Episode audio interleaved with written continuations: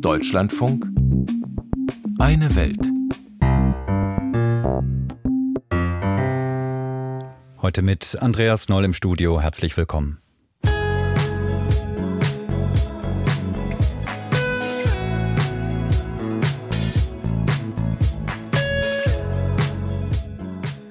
Zu keiner anderen Krise auf dieser Welt haben die Vereinten Nationen im Laufe der Jahre so viele Resolutionen verabschiedet wie zum Nahostkonflikt. Welche politische Rolle die UN nach dem Terrorangriff auf Israel übernehmen, das ist gleich Thema in dieser Sendung, in der wir auch auf eine womöglich historische Reform des Familienrechts in Marokko blicken, die Folgen der schweren Wirtschaftskrise in China beleuchten und auf die prekäre Lage der Opposition in Venezuela schauen. An diesem Wochenende sucht die Opposition dort eine neue Führungsfigur.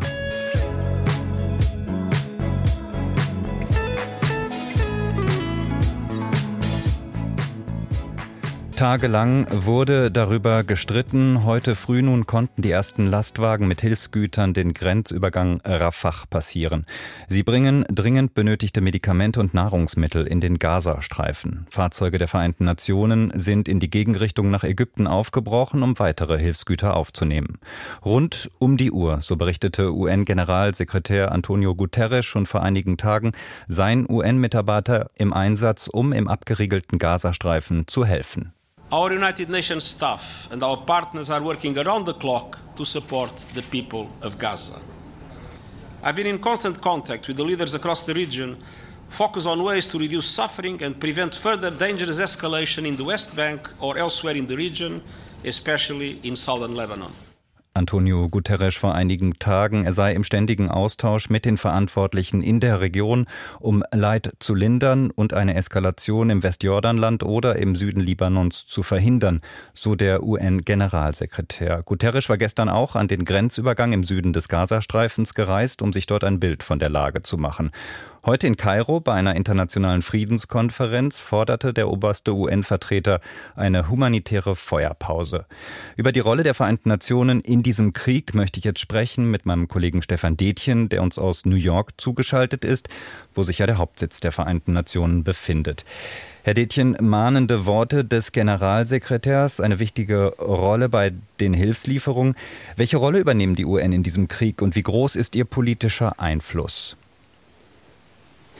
Das ist ja ganz unterschiedlich und das können wir in diesem Konflikt auch wieder sehen. Die Vereinten Nationen sind das Forum, in dem die Welt zusammenkommt. Die Vereinten Nationen haben Strukturen, haben Organe, haben Gremien, die aber äh, auch in diesem Krieg wieder äh, nicht nur Spaltung der Welt äh, demonstrieren, sondern auch Handlungsunfähigkeit. Im Weltsicherheitsrat, darauf werden wir noch zu sprechen kommen, ist der Versuch, eine Resolution zu verabschieden, am Veto der Vereinigten Staaten in der, in der vergangenen Woche gescheitert. Aber wir sehen dann eben gleichzeitig, es gibt auch so etwas wie eine diplomatische Softpower der Vereinten Nationen beziehungsweise ihres Generalsekretärs Antonio Guterres. Woher kommt diese weiche Macht? Ich würde sagen, daher, dass man sich dann doch bei den Vereinten Nationen immer wieder sieht und da niemand am Pranger stehen will. Und so haben wir das immer wieder erlebt, dass Verhandlungsbemühungen der Vereinten Nationen zumindest mit dazu beigetragen haben, humanitäre Erleichterungen zu verschaffen. Das haben wir in der Ukraine gesehen, wo die Vereinten Nationen, wo Guterres ja auch bei dem, äh, bei dem Getreideabkommen äh, eine Rolle gespielt hat. Und das haben wir jetzt gesehen, wo man äh, es immerhin geschafft hat, den, ägyptisch, äh, den ägyptischen Grenzübergang nach Gaza jetzt für die ersten 20 Lastwagen, die da in den letzten Stunden rübergerollt sind, zu öffnen. Sie haben diese wichtige Bühne in New York erwähnt, den UN-Sicherheitsrat, der in dieser Woche ja über eine Nahostresolution beraten hat. Die ist dann eben, Sie haben es gesagt, am Widerstand der USA gescheitert. Ist der Rat, kann man das sagen, ähnlich blockiert wie zu Zeiten des Kalten Krieges?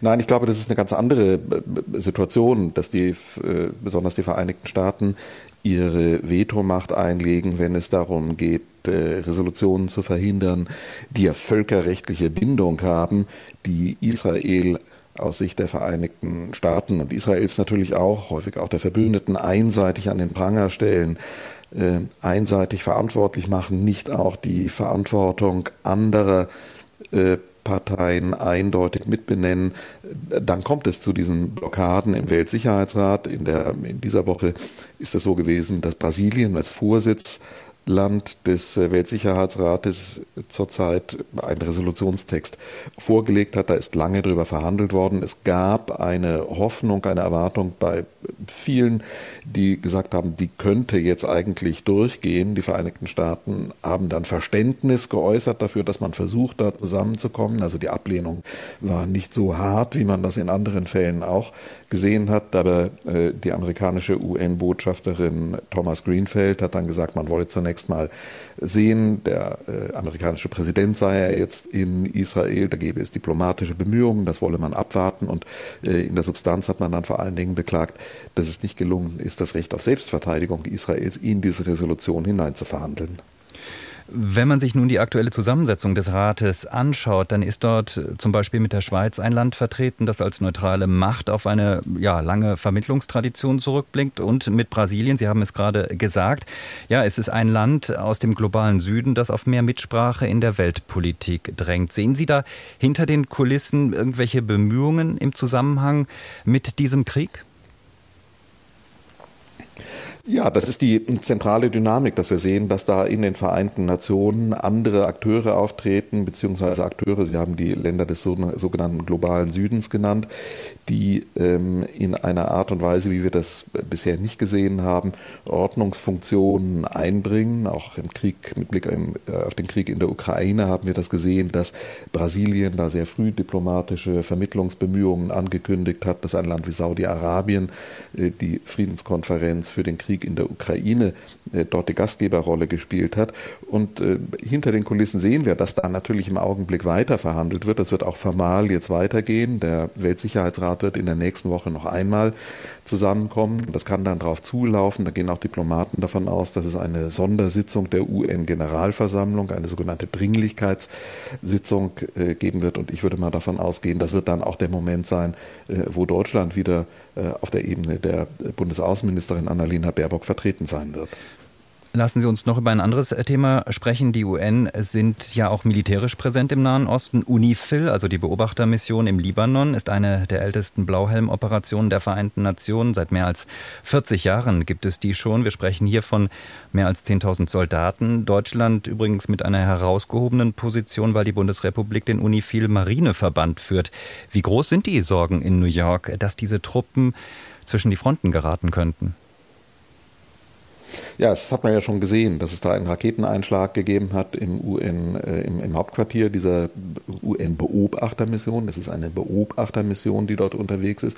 Aber das ist äh, eines der ganz zentralen Themen, äh, die auch hier in ähm, New York die Vereinten Nationen umtreiben und die diplomatischen Bemühungen natürlich auch bewegen im Augenblick, nämlich die Sorge, dass dieser Krieg, der sich im Augenblick in Gaza abspielt, dass der eskalieren könnte, dass der sich ausweiten konnte. Und da fällt der Blick dann natürlich auf die delikate, auf die labile Situation äh, im Libanon und im Norden Israels.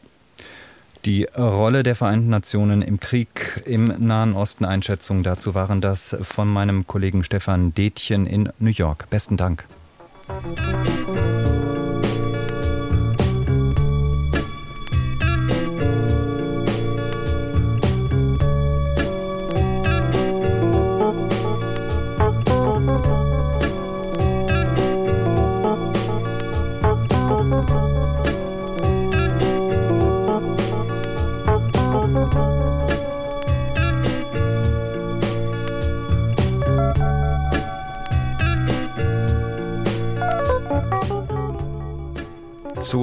Außenpolitischen Strategie der Bundesregierung gehört es, vor den Toren Europas den gesellschaftlichen Wandel zu fördern.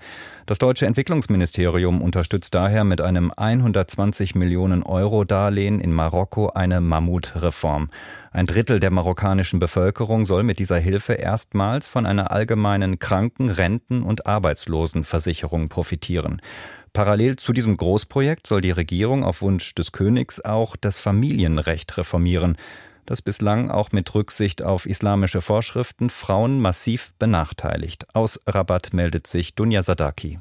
Bereits in seiner Thronrede 2022 hatte König Mohammed VI. die Frauen Marokkos zum Thema gemacht und Reformen gefordert. Der Geist der Reform besteht nicht darin, Frauen gesonderte Privilegien zu gewähren, sondern vielmehr darin, den vollen Genuss der ihnen durch das Gesetz verliehenen legitimen Rechte zu gewährleisten.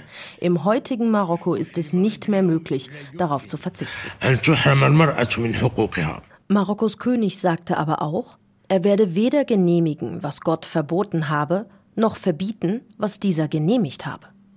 Damit spricht Mohammed VI. Korantexte an, die in großen Teilen der konservativen Gesellschaft Marokkos Gewicht haben und auf die sich viele Gesetze stützen, wie zum Beispiel das Erbrecht. In der islamischen Welt gilt es als unantastbar. Auch in Marokko benachteiligt diese Koranauslegung Frauen gegenüber Männern. Marokkanerinnen haben lediglich ein Erbanrecht auf die Hälfte des Erbes, das einem Mann zusteht. An die Unantastbarkeit des Erbrechts glaubt Amina Lotfi nicht. Sie ist Präsidentin der Demokratischen Vereinigung der Frauen Marokkos, AFDM. Lotfi sagt, bereits 2004 war die Mudawana, Marokkos Familienrecht, reformiert worden. Damals eine Revolution für Marokkos Frauen. Vor 2004 hatten viele das Familienrecht, wie jetzt das Erbrecht, als unantastbar angesehen. Es ist das Steckenpferd der konservativen Bewegung. Wir als Demokratische Vereinigung der Frauen Marokkos haben eine Studie gemacht mit dem Titel Die sozioökonomischen Auswirkungen der Ungleichheit bei der Erbschaft. Und was hat diese Studie gezeigt? Die Mehrheit der Menschen, die wohlhabend sind oder aus der Mittelschicht kommen, teilen das Erbe bereits gleichberechtigt auf, zu Lebzeiten. Und das machen sogar sehr religiöse Menschen. Laut Emina Lotfis Studie liegen die Probleme bei einkommensschwachen Familien, in denen es entweder wenig zu vererben gibt oder viele Kinder vorhanden sind. Ihre Erkenntnis Je besser es den Menschen wirtschaftlich geht, desto eher teilen sie das Erbe gleichberechtigt unter ihren Kindern auf. Schon jetzt. Daher nennt Emine Lotfi es eine wirtschaftliche Frage. Die Demokratische Vereinigung der Frauen Marokkos spricht sich deshalb dafür aus, im neuen Familiengesetz Familien die Wahl zu lassen. Doch dazu müssten Männer und Frauen in der Ehe erst einmal vollständig gleichberechtigt werden.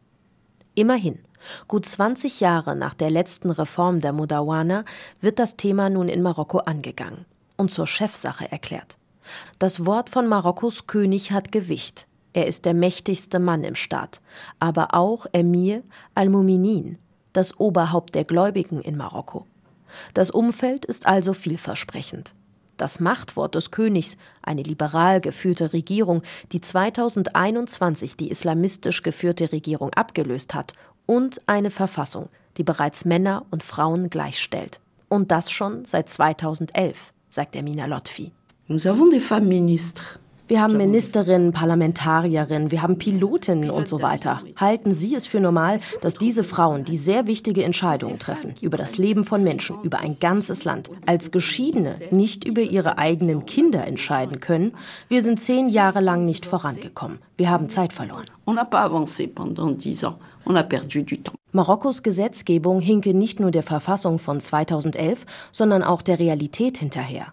Kurz nach der Verkündung des Reformprozesses hagelte es von konservativen Kritik. Die Reform könne die marokkanische Familie zerstören, hieß es. Lotfi nennt das eine gezielte Kampagne und eine Manipulation durch Angst. Tatsächlich müssen wir im konservativen Milieu zwischen zwei Kategorien unterscheiden. Es gibt Konservative, die im guten Glauben Konservative sind weil sie nicht das erforderliche Wissen über die Entwicklung Marokkos im 21. Jahrhundert haben, weil sie vielleicht nicht zur Schule gegangen sind.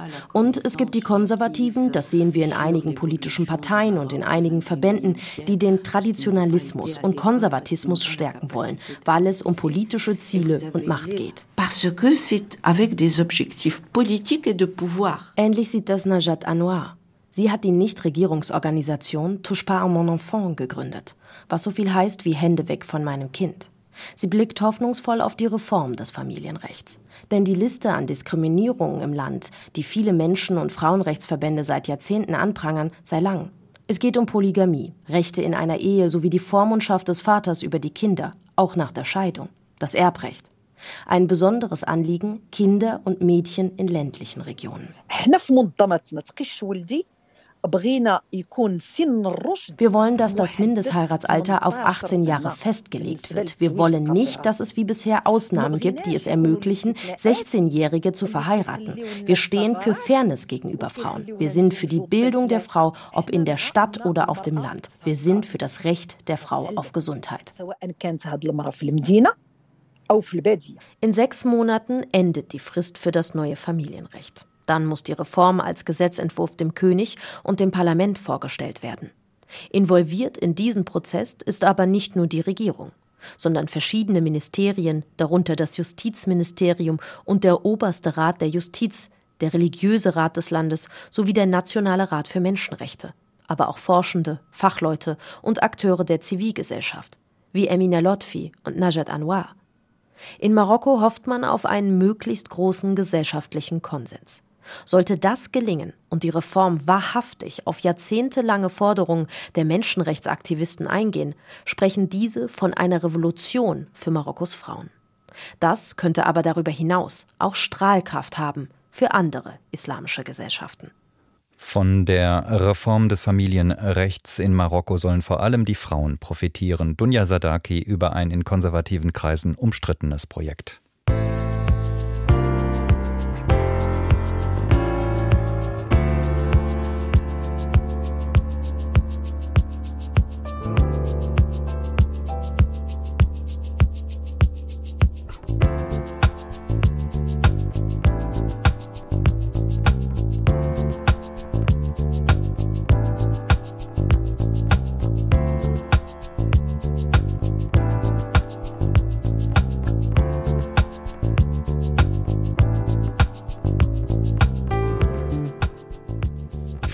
Asien bis in den Mittelmeerraum reichte die historische Seidenstraße. Seit zehn Jahren nun baut China an einer neuen Seidenstraße. Mit Milliardenbeträgen fördert Peking den Bau von Häfen, Eisenbahnstrecken und sonstiger Infrastruktur in Asien, Afrika und Europa und erweitert damit auch seinen Einfluss in der Welt. Doch die Zukunft wird bescheidener aussehen. Zum Jubiläumsgipfel in dieser Woche mit Russlands Präsident Wladimir Putin kamen deutlich weniger Staaten als in der Vergangenheit. Peking muss sparen und hat die Seidenstraßenprojekte deutlich reduziert. Eine Reaktion auf die wirtschaftlichen Schwierigkeiten im eigenen Land.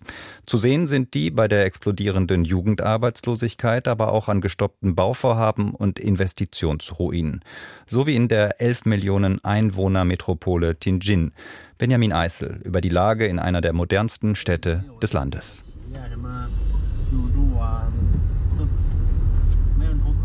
Fahrt mit dem Auto durch Tianjin-Binhai. Eine beeindruckende Skyline etwa 80 Kilometer östlich der Kernstadt von Tianjin. Die Millionenmetropole liegt im Norden Chinas in der Nähe der Hauptstadt Peking. Hier steht Wolkenkratzer neben Wolkenkratzer, durchzogen von breiten Straßen.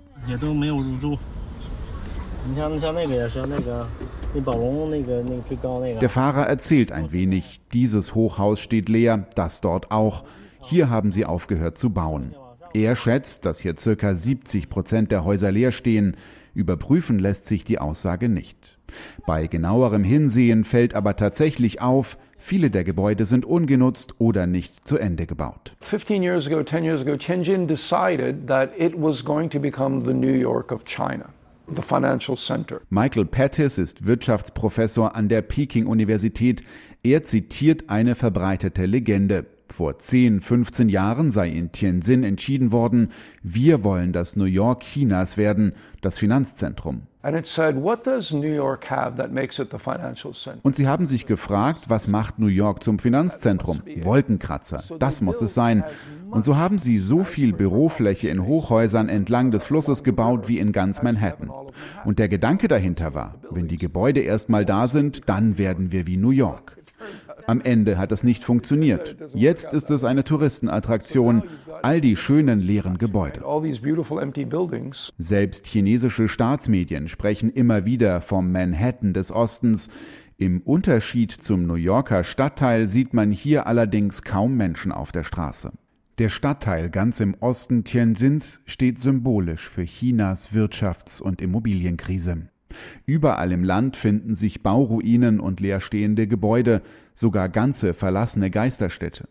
Überschuldete Immobilienentwickler wie Country Garden oder Evergrande kämpfen ums Überleben. In vielen Projekten wurde ein Baustopp verhängt. Käufer von Wohnungen bangen um ihre Investitionen, denn viele Immobilienentwickler arbeiten mit Vorschuss, gezahlt wird vor Baubeginn. Nachdem die Immobilienpreise viele Jahre in die Höhe geschossen sind, sinken sie inzwischen vielerorts in China wieder. Auch in der modernen Metropole Tianjin mit ihren mehr als 10 Millionen Einwohnern gehen die Preise für Wohnraum zurück. Der in der Krise steckende Immobiliensektor belastet die chinesische Wirtschaft sehr, hat er doch bislang rund ein Viertel des Bruttoinlandsprodukts ausgemacht. Doch nicht nur Immobilienentwickler sind überschuldet, auch vielen Städten geht das Geld aus. Haben sie doch früher einen Großteil ihres Einkommens aus Landverkäufen an Immobilienkonzerne erwirtschaftet. Tianjin, immerhin eine der reichsten Metropolen Chinas, geriet dieses Jahr in die Schlagzeilen, weil die Stadt Busfahrern ihr Gehalt nicht rechtzeitig zahlen konnte. Während der fast drei Jahre andauernden strikten Null-Covid-Politik haben sich viele chinesische Städte noch weiter verschuldet. Sie mussten für PCR-Massentests bezahlen und Isolationseinrichtungen bauen. Nachdem Chinas Covid-Politik scheiterte und die Maßnahmen im Dezember aufgehoben wurden, erholt sich die Wirtschaft langsamer als zunächst erhofft. Zwar deuten jüngste Daten darauf hin, dass sich die Wirtschaftslage in China etwas bessert, doch neben der Immobilienkrise gibt es noch weitere Unsicherheiten. Mittagspause auf dem Campus der Technischen Universität Tianjin. Tausende Studierende strömen gleichzeitig aus den Hörsälen in Richtung Mensa. Viele junge Leute hier machen sich Sorgen um ihre Zukunft.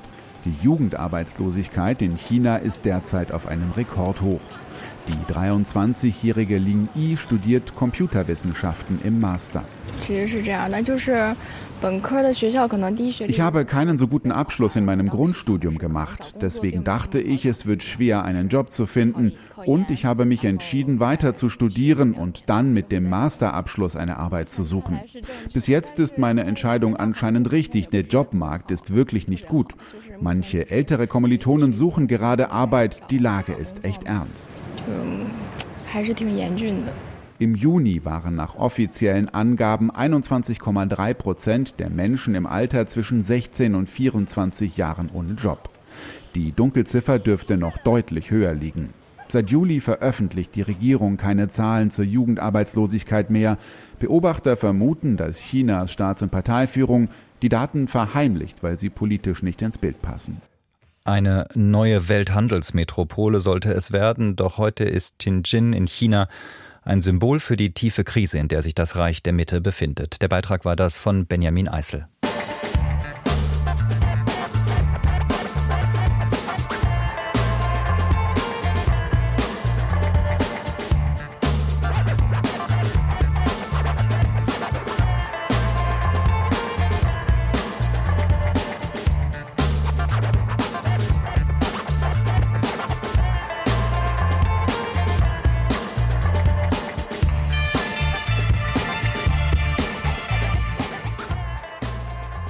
Seit vielen Jahren hofft der Westen auf einen Machtwechsel in Venezuela. 2019 hatte die Europäische Union sogar für einige Zeit Oppositionsführer Juan Guaido als rechtmäßigen Interimspräsidenten anerkannt. Den Machtkampf mit dem autoritär regierenden Nicolás Maduro hat Guaido trotz dieser Unterstützung aus dem Westen verloren. Maduro sitzt bis heute fest im Sattel, auch wenn Armut und Not im Land groß sind. Nun soll im kommenden Jahr wieder ein Staatspräsident in Venezuela gewählt werden und die Opposition versucht in diesen Tagen, sich auf einen aussichtsreichen Kandidaten zu verständigen. Am Sonntag finden dazu Vorwahlen statt. Die Erwartungen in der Bevölkerung, berichtet unsere Korrespondentin Anne Demmer, sind allerdings bislang bescheiden. Mariandrena Montilla besucht öffentliche Plätze, ist mit ihrem Kollegen auf der Straße unterwegs oder wie an diesem Tag in der Uni. Sie will junge Menschen davon überzeugen, von ihrem Wahlrecht Gebrauch zu machen. Sie arbeitet für eine lokale Nichtregierungsorganisation, Voto Joven, die Stimme der Jugend. Denn nur so können wir wirklich Veränderungen für unser Land herbeiführen. Es ist wichtig, dass wir ausgehend von unseren Bedürfnissen die Politik beeinflussen. Wir leben alle im gleichen Kontext, in der gleichen Realität. Aber natürlich sind unsere Bedürfnisse unterschiedlich. Und es ist wichtig, dass unsere Stimme, unsere Vision und unsere aktive Beteiligung berücksichtigt werden. Gerade junge Menschen zu erreichen, ein Knochenjob. Die Verdrossenheit ist wie bei Jendrika groß. Die 24-Jährige kommt aus einem kleinen Dorf weit weg von der Hauptstadt Caracas. Dort habe nach wie vor der Chavismus eine Mehrheit. Ich bin ehrlich gesagt gerade überhaupt nicht motiviert zu wählen, wegen all der Enttäuschungen, die wir bei früheren Wahlen erlebt haben. Egal, was man will, am Ende passiert immer, was die Regierung will. Das ist, als ob die eigene Stimme nichts wert wäre. An diesem Sonntag stehen die Vorwahlen der Opposition an. Es soll eine Kandidatin oder ein Kandidat gewählt werden, der oder die im nächsten Jahr gegen den autoritär regierenden Präsidenten Nicolás Maduro antreten soll. Sollte es, wie vor wenigen Tagen angekündigt, in der zweiten Hälfte des nächsten Jahres tatsächlich zu Präsidentschaftswahlen kommen. Die aussichtsreichste Kandidatin ist Maria Corina Machado. Sie wurde allerdings von der obersten Kontrollbehörde Venezuelas auf Jahre von der Ausübung aller politischen Ämter ausgeschlossen. Sie sei angeblich in mutmaßlich korrupte Geschäfte von Teilen der Opposition verstrickt, so der Vorwurf. Machado ist seit 20 Jahren im Politikgeschäft und tritt für die Partei Vente Venezuela an. Maduros Regierung nennt sie Mafia. Sie hat sich stets für internationale Sanktionen ausgesprochen, falls nötig sogar eine Intervention aus dem Ausland. Der Analyst Benigno Alacon von der Katholischen Universität Andres Bello rechnet der konservativen Oppositionskandidatin gute Chancen aus. Vieles weist darauf hin, dass Corina Machado in diesem Vorwahlprozess einen sehr großen Vorsprung hat. Ich halte es für sinnvoll, dass eine Oppositionskandidatin antritt, auch wenn sie offiziell von der obersten Kontrollbehörde von Maduros Regierung ausgeschlossen wurde. Es ist schließlich noch ein weiter Weg bis zu den Präsidentschaftswahlen. Viel könne noch passieren, in die eine, aber auch in die andere Richtung. Maduros Einwilligung zu demokratischen Wahlen 2024 wurde von der US-Regierung direkt belohnt. Zumindest mit einer vorübergehenden Aussetzung der Sanktionen gegen die venezolanische Ölindustrie. Im Gegenzug ließ Maduro fünf politische Gefangene frei. Für die Oppositionskandidatin Machado ist das kein Fortschritt. Das Abkommen, das für die Wahlen unterzeichnet worden sei, biete keine Sicherheit, sagte sie. Das Regime von Maduro habe schon früher Verträge unterzeichnet, nur um sie dann zu brechen. Maduros Popularität sinke im Sturzflug, sagt der Politikanalyst Benigno Alacon. Hoy en día la Maduro va en picada. Seine Regierung befindet sich in ihrem schlimmsten Moment und ich denke auch nicht, dass sich das im kommenden Jahr ändern wird. Die Tatsache, dass er mit den USA verhandelt, wird ihm nicht mehr Legitimität verleihen, die sich in seinen Beliebtheitswerten niederschlagen wird. Jedem ist klar, dass es bei den Verhandlungen mit den Vereinigten Staaten darum geht, dass es Wahlen gibt, und zwar Wahlen, die Maduro nicht gewinnen würde. Die Diskussion über die anstehenden Wahlen interessiert Evelyn kaum. Sie hat gedanklich mit ihrem Leben in Venezuela schon abgeschlossen. Die 23-Jährige wird von ihrer Mutter und einer Tante unterstützt, damit sie studieren kann. Sie will so bald wie möglich das Land verlassen. Ich mache meinen Abschluss hier und werde versuchen, Praktika im Ausland zu machen, um dann gehen zu können. Viele junge Leute denken so wie ich, okay, ich studiere hier und dann gehe ich.